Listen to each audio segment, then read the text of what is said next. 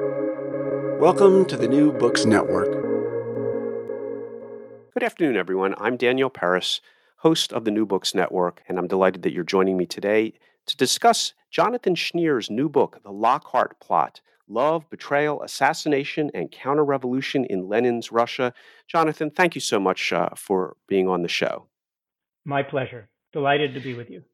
So this book just came out from OUP, Oxford University Press, and it's uh, kind of a, a rip-roaring tale of a, an important part of the Russian revolutionary scene that a lot of students uh, on the academic side will may have missed, which is the the degree of uh, Western intervention in the very early stages of the, the Russian Revolution in 1917, 1918, 1918 in particular, and how things might have gone in uh, a lot of different directions. Can you, how, how did you come upon this topic?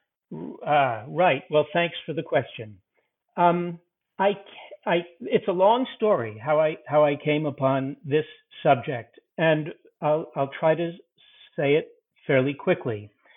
Um, I go to I'm a British historian, not a Russian historian. I go all the time to Britain to do research for one book or another that I'm working on. And I wound up staying through wonderful circumstances um, with an old woman whose name was Tanya Alexander.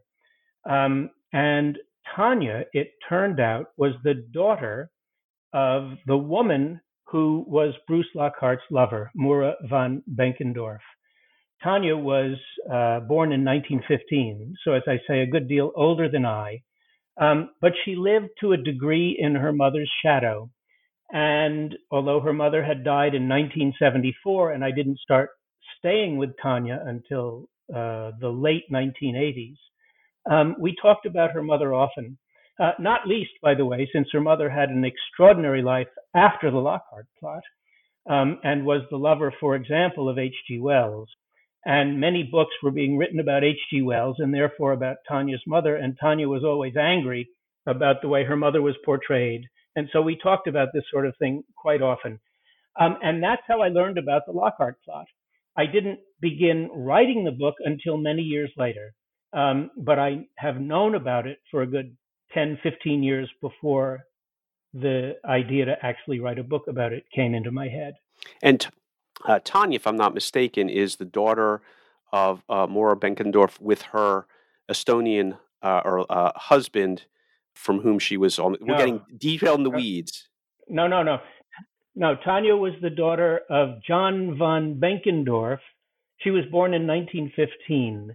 Uh, John von Benkendorf married Mura um, uh, at the maybe early in the 1900s. Um, and they had these uh, that's a little wrong married married probably around 1910 and had two children just uh, as world war one was beginning he had been a an, um, a diplomat in for the russians in germany and went back and he was an aide de camp to the czar and tanya was born as i say in 1915 her father john von benkendorf was murdered actually in 1919 um, and Tanya's mother, Mura, married someone else, the Baron Budberg. That's another story. But the uh, Tanya and or that is uh, Mura von Benkendorf, kind of, if I recall correctly from the book, split with her her husband and her two small children. They went to their estate in in the Baltics, and she stayed in in Petrograd and Moscow and got involved in the Lockhart plot, while Tanya was a very small child and was out of the picture, at least at that time. Is that that I believe is correct? Yes, that's absolutely right. Yes. So Mura gets involved in this plot. Let's let's get to the plot. So the just for the general listener, 1917 is a tumultuous year. The czar abdicates early in the year. There's something called a provisional government, several provisional governments. There is a war raging on the Western Front with Germany. Russia is uh, nominally allied with France and England in this war. It's very messy. And then you have a revolution, a Bolshevik revolution that is ideologically, you know, very strident, and yet the power of the Bolsheviks is is uh, at least initially very limited, and so there's so many moving parts. And what I think your book does a, a fine job of is highlighting all the moving parts in late 1917, but specifically early uh, 1918, is all of these agents, not, and I don't mean spies, but I mean forces of history, are competing with each other, and nobody knows how it's going to end. We know the Bolsheviks ultimately won. The Soviets had a 70 year run, 75 year run, but it was not at all clear that that was going to be the case in early 1918. And uh, I think that your book does a, a, great job of capturing that chaos. You want to describe a little bit of, you know, all the uh, all the players. You need a you almost need a scorecard at this point to to keep track of everyone. Yes, sure. So, as you say, the Bolsheviks took power in October 1917, um, and they were beset on all sides, um, not merely by the Germans who were still their enemies in World War One, but by counter-revolutionaries who were grouping in southern Russia, in the Don region, and in the Far East, and in the Northwest. Um, and so they were hanging by a thread. Nevertheless, they were the government with whom other foreign powers had to deal. Um, the other foreign powers didn't like the Bolsheviks at all because of their communist principles. Um, nevertheless, and, and they withdrew diplomatic recognition, but they also all realized they had to talk to them. And so at the very beginning of 1918, January 1918, the British sent Robert Hamilton Bruce Lockhart, a 31 year old Scot, to Russia to make contact with the Bolsheviks and to try to persuade them to stay in the war against Germany. And if they insisted on getting out, uh, then to um, Lockhart's job was to persuade them to make a peace with Germany that did not terribly damage British interests. And from there, when Lockhart arrives, the scene in in uh, Moscow and Petrograd is just filled with intrigue. Only a small portion of which is his. Plus, and one of the kind of benefits of your book is that Lockhart also had a personality, had a life, had a fondness for companionship. And the documented record shows all of these things the high life, shall we say, and private life of these individuals, foreign agents, sometimes diplomats uh, assigned to the embassies. Uh, and as they're living through what we would consider historical times, but it turns out they had personal lives during the historical times, and Lockhart was no exception. Matter of fact, he was pretty good at it, as far as we can tell. Yeah, Lockhart was a rogue. Lockhart was married, um, and he, he, had been the um, consul um, in Moscow for Britain from 1912 to 1917. First a junior, and then actually the, the senior consul. And in fact, he engaged in an extramarital affair, and they sent him home as because of that. Um, nevertheless, they sent him back to Russia because he knew uh, the scene very, very well. His reports in the uh, period when he had been the consul were brilliant reports. I've read the reports; they're fantastic. Um, but yes, he was a rogue. He had an eye for women. That one affair that he was sent home for probably was not the only affair he engaged in. And he had no sooner gotten to Russia, back to um, Petrograd, as it was then called, than he met Mura von Benkendorf. Um, and within a few weeks, uh, they were first corresponding and then they were telephoning and then they were seeing each other and then they were engaged in a passionate affair. Which, to some extent, again, we're stepping to the end where your your uh, acquaintance with Tanya Alexander, but to some extent, that relationship off and on lasts for 50 years, both sides of the border, multiple uh, dramatic scenes in history, wars, and so forth. Uh, they don't remain that close relationship, but they they survive all of this and uh, get to the 1970s, 1960s, and 1970s, both in in England, if I'm not mistaken. Yeah. Part part of the the, the, book is it, it's it's a it's a rip roaring story about an incredible um, attempt to overthrow the Bolsheviks but the um, the substrata, the, the, the, the, backdrop is this affair that these two engage in. Um, for Mura, it was the love of her life, although she went on to lead the most extraordinary life, and you may want to ask me about that later. Um, she would have stayed with him, she would have died for him. Uh, and, and fact, she almost did at points yes, uh, in right, right, as the, the plot unraveled, and she is at the hands of the Cheka. That's exactly right. Yes, and he he I, I do believe he deeply loved her, um, but he was an opportunist and he was a rogue. and um, when when he was first arrested and then sent back to England because the plot had unraveled, um, it was easier for him to let Mura go, and and yet um, she remained in his life for the rest of his life. Um, once she understood that he what he was, that he was callous. Um, uh, she understood it. She loved him anyway, but she let him go. She had her own life, her own remarkable life with her own affairs, and he had his own.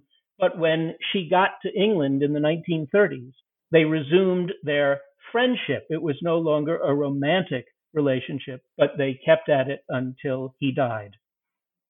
So let's let's get back to the to the main story. So there are you need a map, you need a scorecard, but I'm going to highlight a couple of things that I would ask you to kind of put on the map.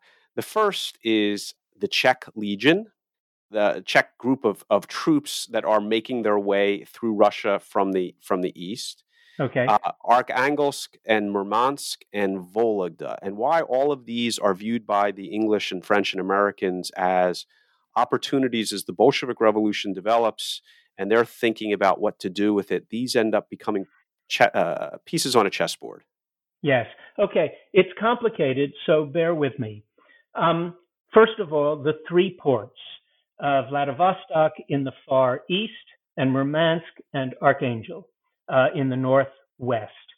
Um, in each of those ports, there were war material um, that the Allies wanted to keep. And they were afraid, especially in uh, the Northwest, Murmansk and Archangel, that the Germans would capture and take them. And so part of the plan was for the Allies, um, before they even were thinking about overthrowing the Bolsheviks, they nevertheless wanted to occupy those ports to safeguard those materials. Um, of course, the Russians didn't want them occupying parts of Russia. Um, and so that, that became a bone of contention.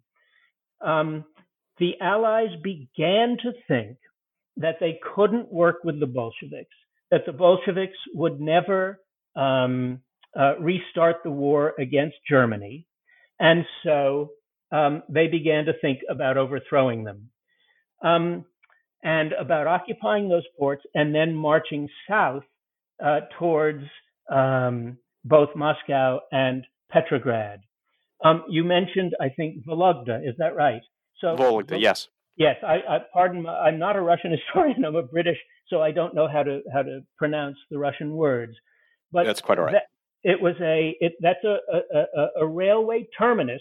No, not a terminus. I beg your pardon, but a a, a, um, a central part of the railway uh, connecting, coming from the far far east, Vladivostok along the Trans-Siberian Railway, and coming south down from Archangel to Vologda. Um, so it was a very important nodal point. And from there, they could have jumped off and they could have attacked either Petrograd or Moscow. Now, you asked about the Czech Legion. The point was that the Allies didn't have enough soldiers uh, to overthrow the Bolsheviks if, in fact, they really wanted to do it. They needed help. The Czechs had been um, captured um, earlier in the war. Mm, yes, earlier in the war. Um, but they wanted really to fight against the Austro-Hungarian Empire. They wanted to um, separate Czechoslovakia from the Austro-Hungarian Empire. Um, and so the Bolsheviks at first allowed them to get on the Trans-Siberian Railway and head east. And the idea was they would get to Vladivostok, they would get on ships, and they would sail all the way around the world and get to France, and then they would go and fight the Germans. Um, but the Allies began to think, well, maybe the Czechs could help us uh, to defeat the Bolsheviks. And so the Czechs were on that Trans Siberian Railway, and some were headed for Vladivostok, some actually began going in the other direction, up toward Archangel, um, and they came into conflict with Bolsheviks, and they would often fight it out with the Bolsheviks. And they were very well armed, very well trained, very well officered, they invariably won. And so the Allies thought that the Czechs might be the foreign contingent that would help them to overthrow the Bolsheviks. But in fact, the Czechs didn't do that. Well, the whole plot falls apart, including all of these assumptions. The the English, most of the perspective is from the English. Uh, it looks like you've had access to a lot of their diplomatic cables and so forth. Their their perception. You said you've read Lockhart's reports, but still, uh, what I is striking in in the book is that as uh, uh, perceptive as Lockhart and some of the other British uh, diplomats were, just the chaos of the of 1918, the spring of 19, is overwhelming, and uh, getting the notion of who would do what under what circumstances. Uh, we also have the Latvian rifles who were on the side of the yeah. Bolsheviks, but uh, many people ascribe to them all sorts of motives and got a lot of that wrong. And so it, it's utter chaos, and you have this shift from uh, the British perspective and Lockhart's initial perspective, hey, let's be, I wouldn't say friends, but allies with the Bolsheviks if we can, to over a relatively short period of time, the Western opinion forms we have to try to get rid of these people if we can. And, and that's the basis of, of the plot and the other efforts. That transition occurs, I think it called the spring of 2000, of 2000, the spring of, of uh, 1918 over a period of a couple months when the British appear to give up hope of the Bolsheviks in any way turning out to be a benign regime to them. Is that roughly the correct timeline? Yes, yes. Well, I think really from the outset, there were few people in the Foreign Office who thought they could do business with the Bolsheviks. However, uh, Lloyd George was interested. Lloyd George was the prime minister, David Lloyd George, liberal prime minister. He thought it might be possible and really, he and the Foreign Secretary, Arthur Balfour, sent Lockhart to sound out the Bolsheviks. But the majority in the Foreign Office uh, were very suspicious of the Bolsheviks from the outset. And what Lockhart figured out over the course of several months was that opinion back in London was swinging decisively against cooperation with the Bolsheviks. And then he swung too because he was, as I say, an opportunist. He really believed that probably the best thing the British could do was to help the Bolsheviks economically um, and thereby entice them to come back into the war against Germany because the Germans were a terrible menace to the Bolshevik regime. They were on the west and they were marching probably towards um, Petrograd. Um, so if Lockhart had had his way, he would have signed deals of, co- of economic cooperation with the Bolsheviks. But when he realized that the Foreign Office back in London didn't want that, then he abandoned that and began doing what he thought the Foreign Office wanted him to do, which was to encompass the overthrow of the Bolsheviks.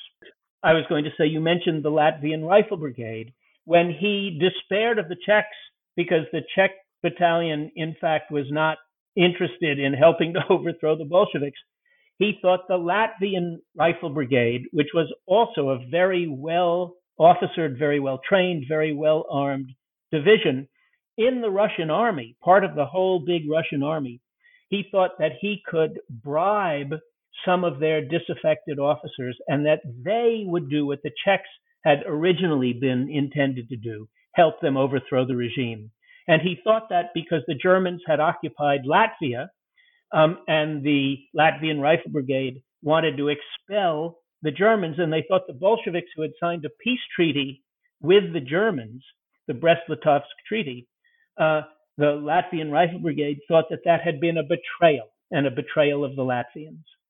So Lockhart so the, worked with them so the, the plot as it begins to emerge in the summer of 1918 involves a small contingent of British forces which are already in the far north under uh, British command, potentially either initially the, the Czechs and then uh, the Latvians, as well as a British officer based in Petrograd who was determined to sink the Russian Baltic fleet.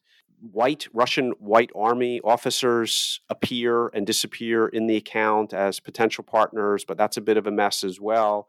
Uh, and then the Lockhart involved, the Lockhart plot is basically an, an attempted coup. What you know? What were the main elements that he was responsible, for, as opposed to the British Army officer Comrie in British Navy officer in Comrie in St. Petersburg, who who seems to be mostly focused on uh, sinking the, the, the Russian fleet. Right. That that was Captain Cromie. Um, Cromie, excuse me. Cromie, yes. Um, well, Lockhart and Cromie were in very close touch. Uh, the plot, as it began to develop, was this: that there would, in they knew there was going to be a meeting of top Bolsheviks um, in Moscow on September 7. And the idea was um, for Allied troops, mainly British, to march south from Archangel, um, and for the Latvian Rifle Brigade that would probably be sent by the Bolsheviks to stop them to stand aside because Lockhart and Cromie thought they had bribed the Latvians to do that. So coming south would be these troops from Archangel. Then the meeting in Moscow, um, where again, detachments of the Latvian Rifle Brigade would support um, several agents who intended to just sort of march into the hall where the Bolsheviks were meeting and to capture them. They had hand grenades and they had um, guns, and they were going to shoot Lenin and Trotsky right away and declare the counter revolution. They would be supported by these Latvians um, and by other so-called white uh, army detachments that had been uh, in process of formation and which were in underground, as it were, but in Moscow.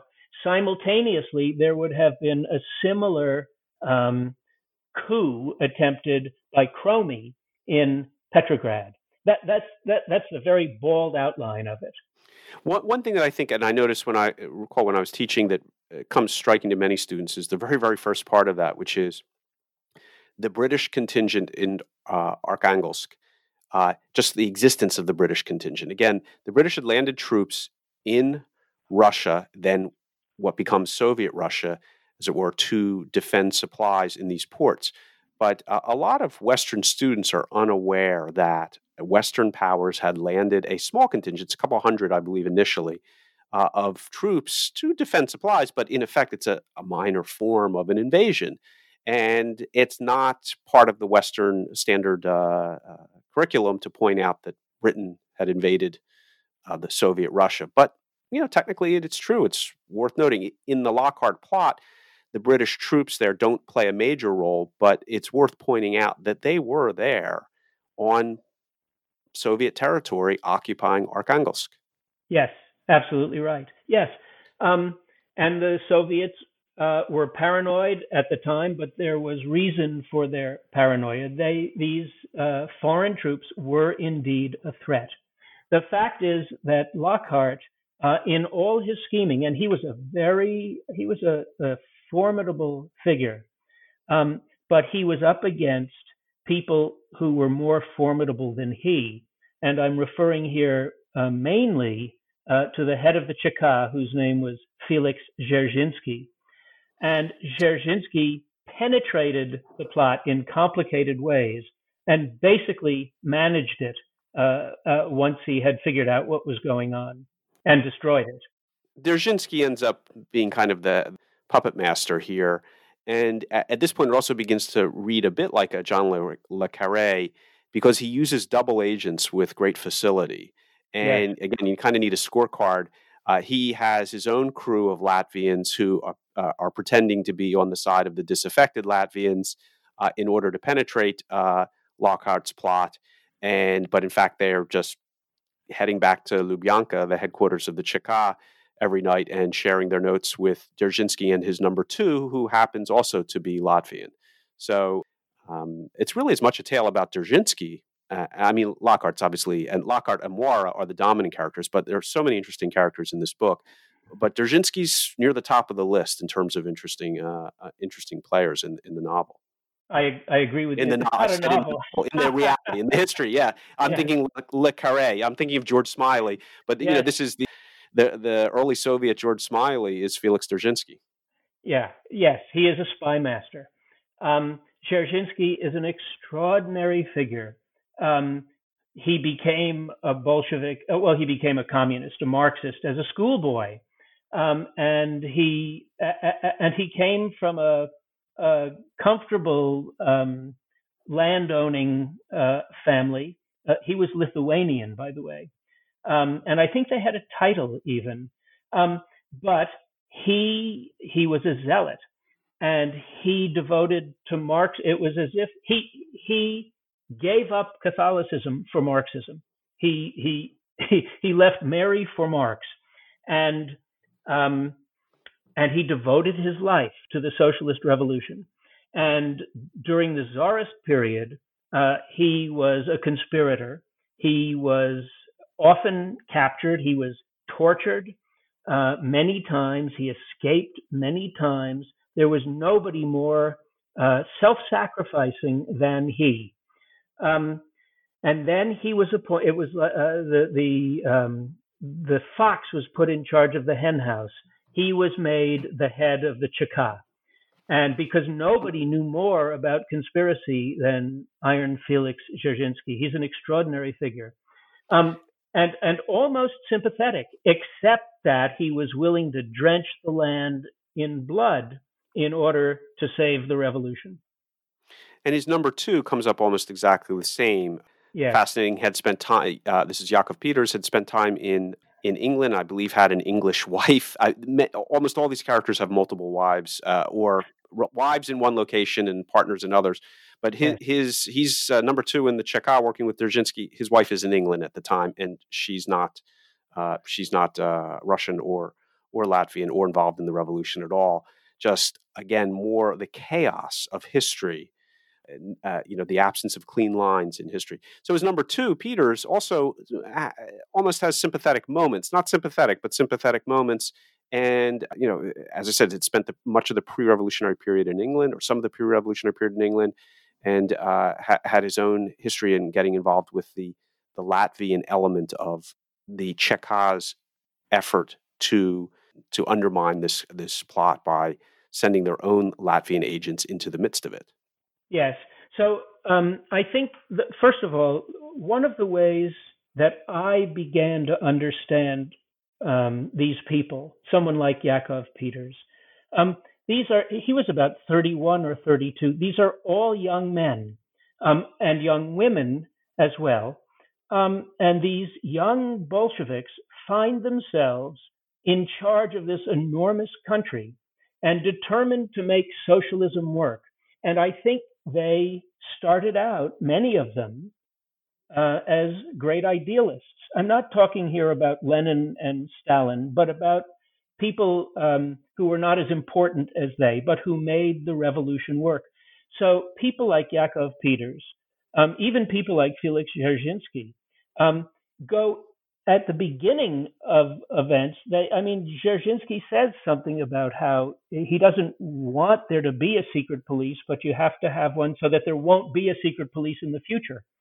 Um, but in order to protect their achievements so far, they go step by step by inexorable, inevitable step uh, down the road to bloody hell and inferno to save themselves. But what they wind up doing is destroying themselves and destroying the revolution, in my opinion and you get moments, not so much with uh, Dzerzhinsky, but with commentaries between or conversations between Lockhart and Peters towards the end, after Lockhart has been arrested and he is uh, being interrogated very, as it were, gently, because he is a British consular official at that point, and so they can't just take him. They could, but they chose not to just take him out back and shoot him. They just try to interrogate him. Uh, ultimately, he is exchanged uh, for some conveniently arrested Soviet citizens in England, uh, and uh, so the British are able to uh, get him out. But let, the plot fails. Let's go uh, how you know they, they're they're setting up the plot, have everything set up. They think Lockhart and another famous spy, someone that many people may have heard of, Sidney Reilly, not his real name, the so-called Ace of Spies, is also plays uh, more than a cameo role, but a, a partner role with with Bruce Lockhart in trying to arrange this he's already a fairly famous figure uh, because he's a very flamboyant individual. what what what should we know in regard to Sidney Reilly about Sidney Reilly in regard to the Lockhart plot? Sidney Reilly probably was the model um, of James Bond for Ian Fleming. Um, although it is, has also been said that Bruce uh, Robert Hamilton Bruce Lockhart was, but I think most people think it was Sidney Reilly. So Sidney Reilly uh, was a Russian to begin with. He wasn't British, and you said his real name wasn't Sidney Reilly. In fact, it was Shlomo Ben Hirsch Rosenblum. Um, and he got to England uh, after various adventures as a young man in Russia. Uh, he probably um, betrayed various um, uh, social democratic friends that he had as a very young man. Uh, he may have worked for Scotland Yard as an informer. Um, but he wound up, first, he married uh, the, the widow of a doctor whom he may have helped um, uh, on his way uh, to the other to the other world. Um, in the end, uh, Sidney Reilly married four women. He never divorced any of them. In other words, he was a serial bigamist. Um, he made a fortune first by his first by marrying the first woman, but then um, he uh, he he became an arms dealer uh, uh, uh and and a, a successful one.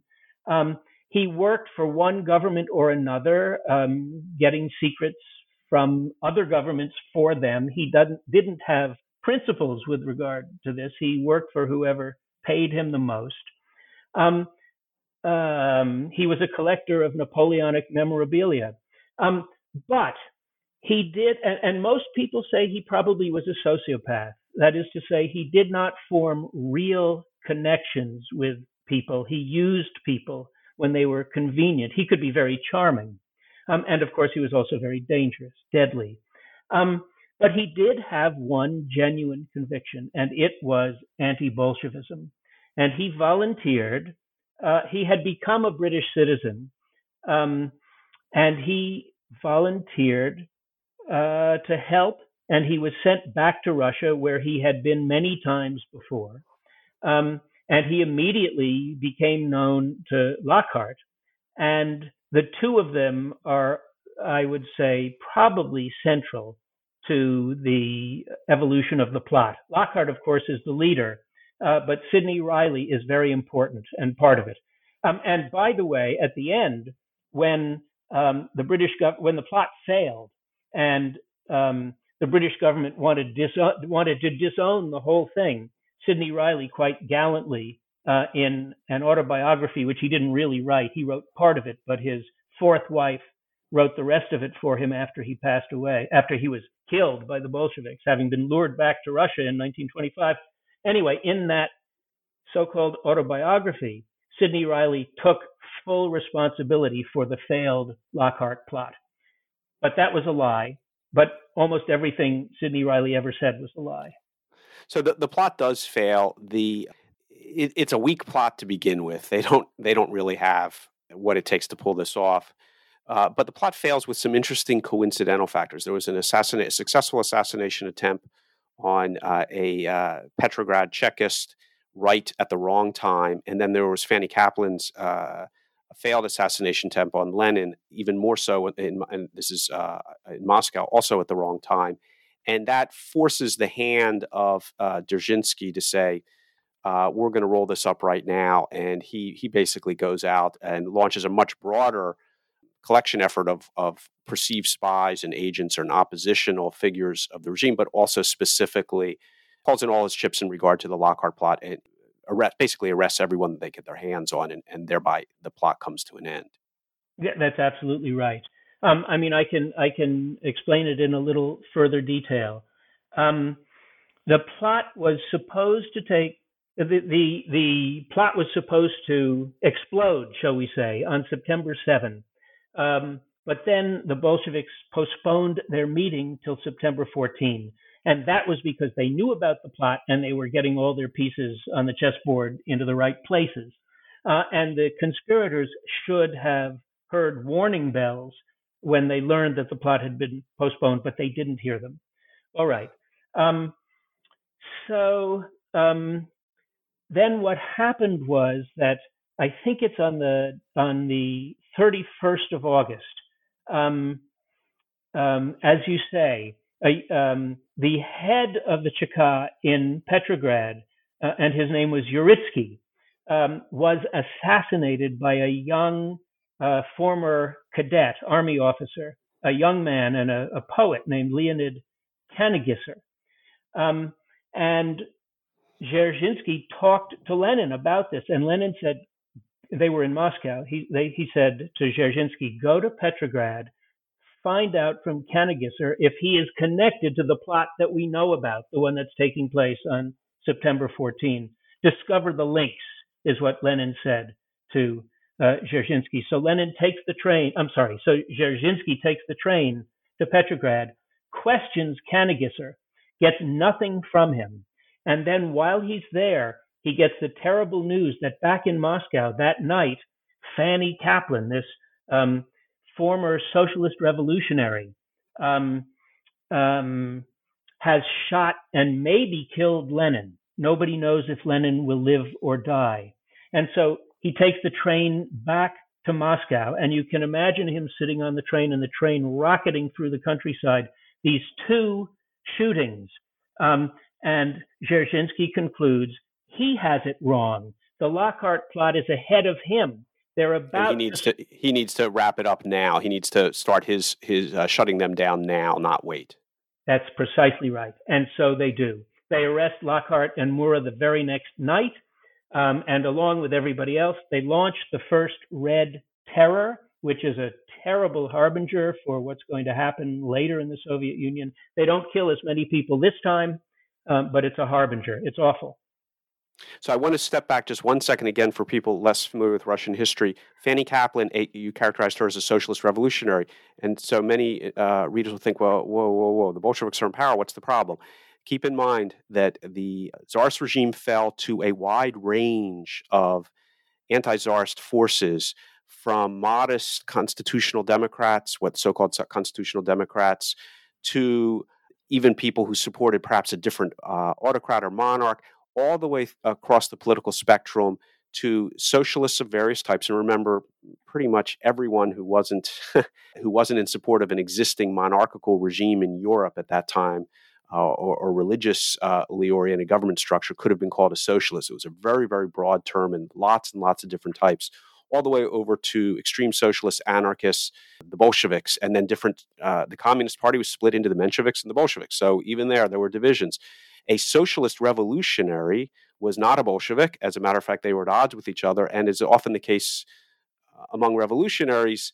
Yes, they opposed the whites. Yes, they opposed the mon- uh, uh autocratic forces, but they hated each other with an equally hot passion. And uh, so it was not entirely surprising that a socialist revolutionary, so called SR, might be involved in an assassination attempt of a uh, of a Bolshevik. There was yes. a again a wide range of these types of individuals. Fanny Kaplan was part of a group that thought that the Bolsheviks and Lenin had betrayed socialism when they signed the peace treaty with the Germans. And they also, of course, believed that you couldn't make a socialist revolution in Russia uh, on the backs of the proletariat. You had to include the peasantry and the socialist revolutionaries uh, were strongest, had their most most of their followers were from the peasantry. And so you have the the Red Terror, and even before when the Bolsheviks take over, they're fighting their own co-revolutionists as much as they're fighting supporters of uh, the Czar or Russian generals who would have taken over the Russian state. Uh, it's just again one of the things about your book Jonathan, that I, I, really recommend readers to to appreciate. It's very well written. In addition to having lots of kind of romance in the personal lives, it simply does emphasize the degree to which this turning point in history, when told 75 years after in high schools and colleges and in traditional academic treatises, it's it's a kind of a linear narrative, even though if there are some zigs and zags. And what your book brings out is at the time it really was extremely messy. There were lots of uh, back and forth, and you just didn't know how it's going to turn out. And I think it really brings that period of, of confusion for everyone involved out very, very nicely.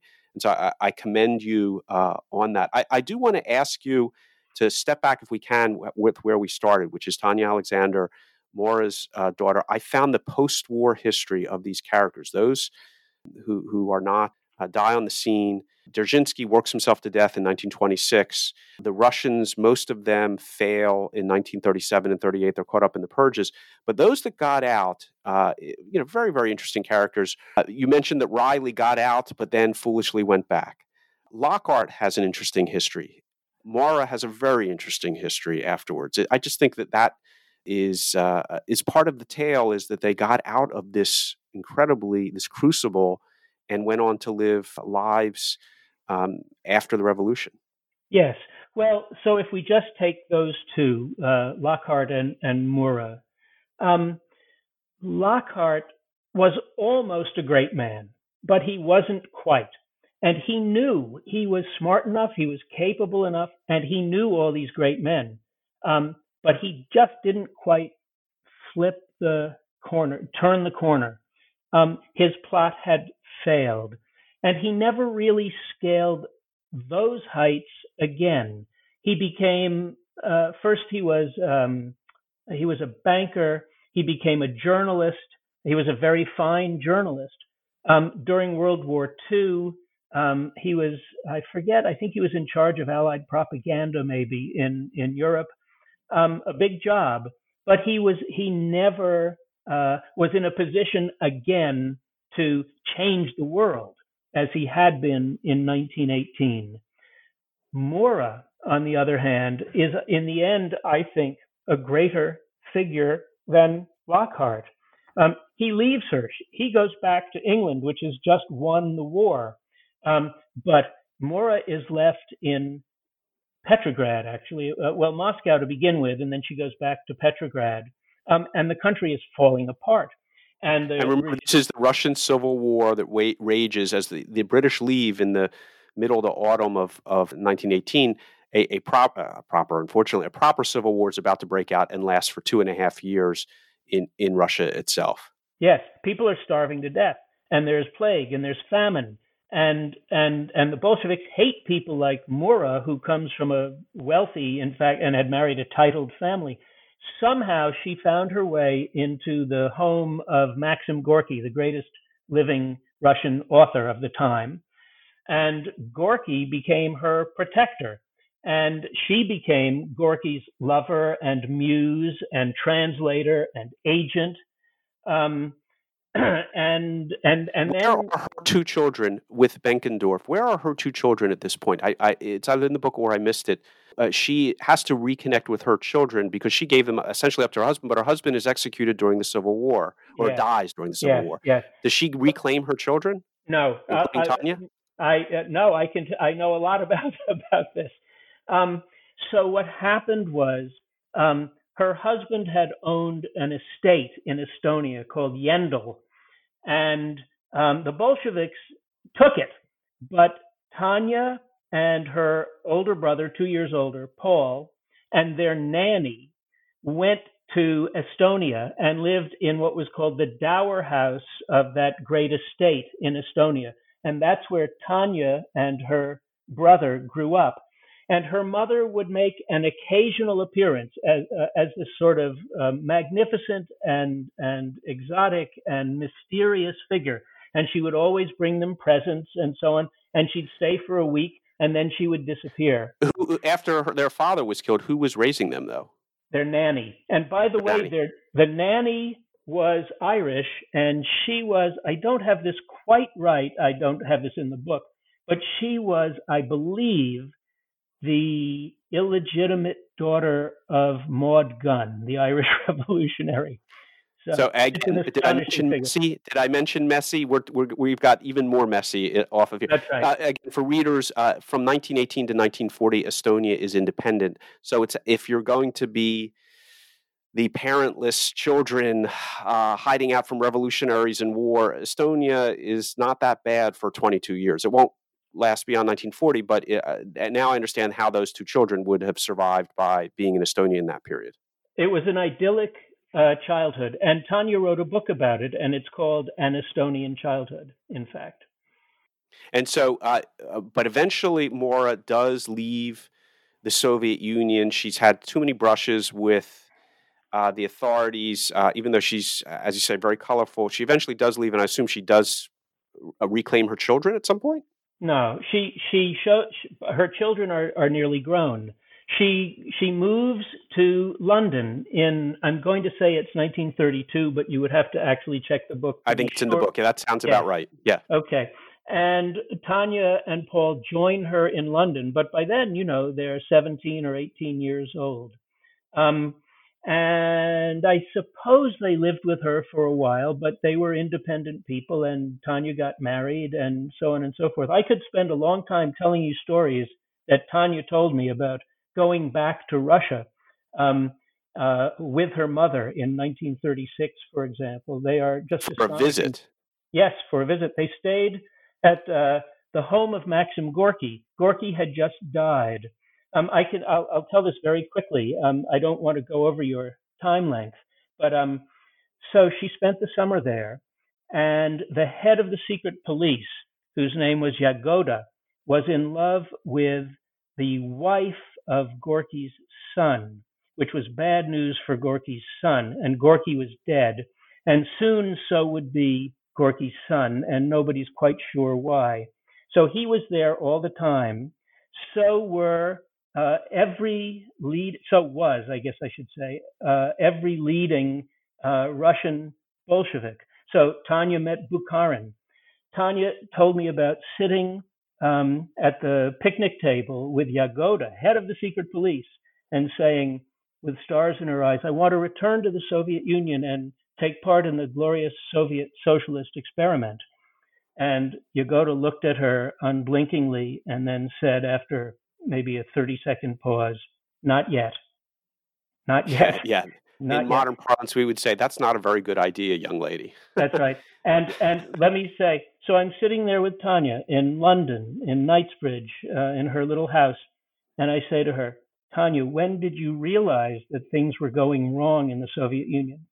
And she said, Well, I was there in the summer of 1936, and by Christmas, everyone I'd known was dead. Yes, Bukharin does not make it out, I believe. I thought Bukharin was fairly early in 1930, that is in 1936 as opposed to 37, 38. I could, I need yeah. to check myself. And, and you go uh, to, that sounds about right. And Yagoda too. Yes. And oh I don't my. know who else. Yes, yes. So, so mean, Tanya goes back. Tanya and Mura go back to England in 19 late later 1936 and live out their lives. Mura continues to go from from uh, exciting moment to exciting moment. Yes, yes, yeah. She knew everybody.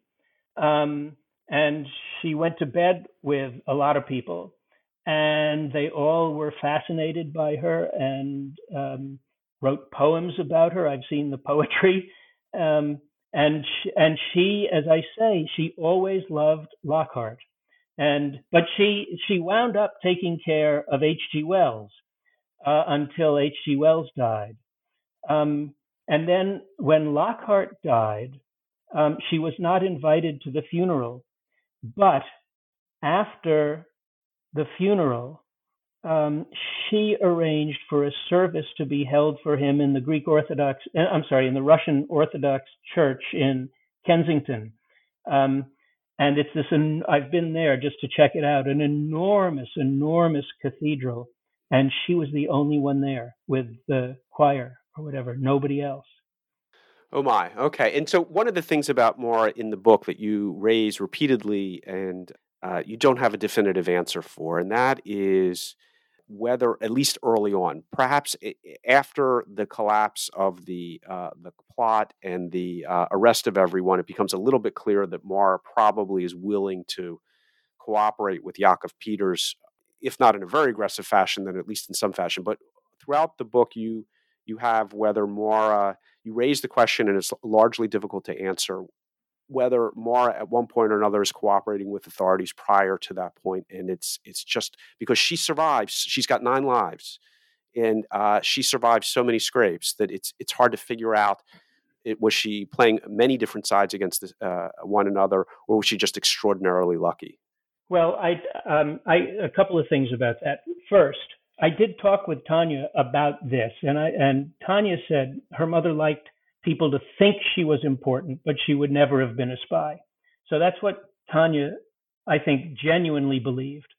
Um, I am fairly certain that all the rumors about her are cruel and mistaken, except for one. That is, she she. Some people thought she spied for the Germans because she'd been in Germany before the war and she was in Russia. Some people thought she spied for Kerensky. Some people thought she spied for the Ukrainians. Um, I think um, that most likely the only one that is reasonably um, likely is that when the plot was busted and Lockhart was sent to jail and she was sent to jail, uh, that Yakov Peters came to her and offered her a deal. You work for us, and we'll uh, we won't and we'll spare your lover. And Mura once said to H.G. Wells's son um, something like, um, "Not to do what's necessary in those circumstances is to elect not to survive." And as you just said, she was a survivor. So I think that probably she made an agreement with them at that point. Um, but there's more to the story because um, I read, I don't, I did not do primary research in the period after the plot, but um, the biographies of Mura say that um, the Cheka asked her to watch Maxim Gorky because he was a maverick, and Mura fell under the spell of Gorky. She once said he was a universe all in himself. And she confessed to Gorky that the Cheka wanted her to do this. And Gorky went to Lenin, and Lenin told the Cheka to leave Mura alone. Very fascinating stories. It's all brought together in a in a, a, great tale, very well written, and just the fascinating the human side of something that's often taught in a very I don't know, in, not going to say inhuman or without the humanity, without the individual personalities. The book is The Lockhart Plot Love, Betrayal, Assassination, and Counter Revolution in Lenin's Russia by Jonathan Schneer. Jonathan, thank you so much for uh, being on the show, for writing this book. It's really a fascinating read, and uh, I commend you for it. Uh, thank you very much for those kind words, and it was my pleasure.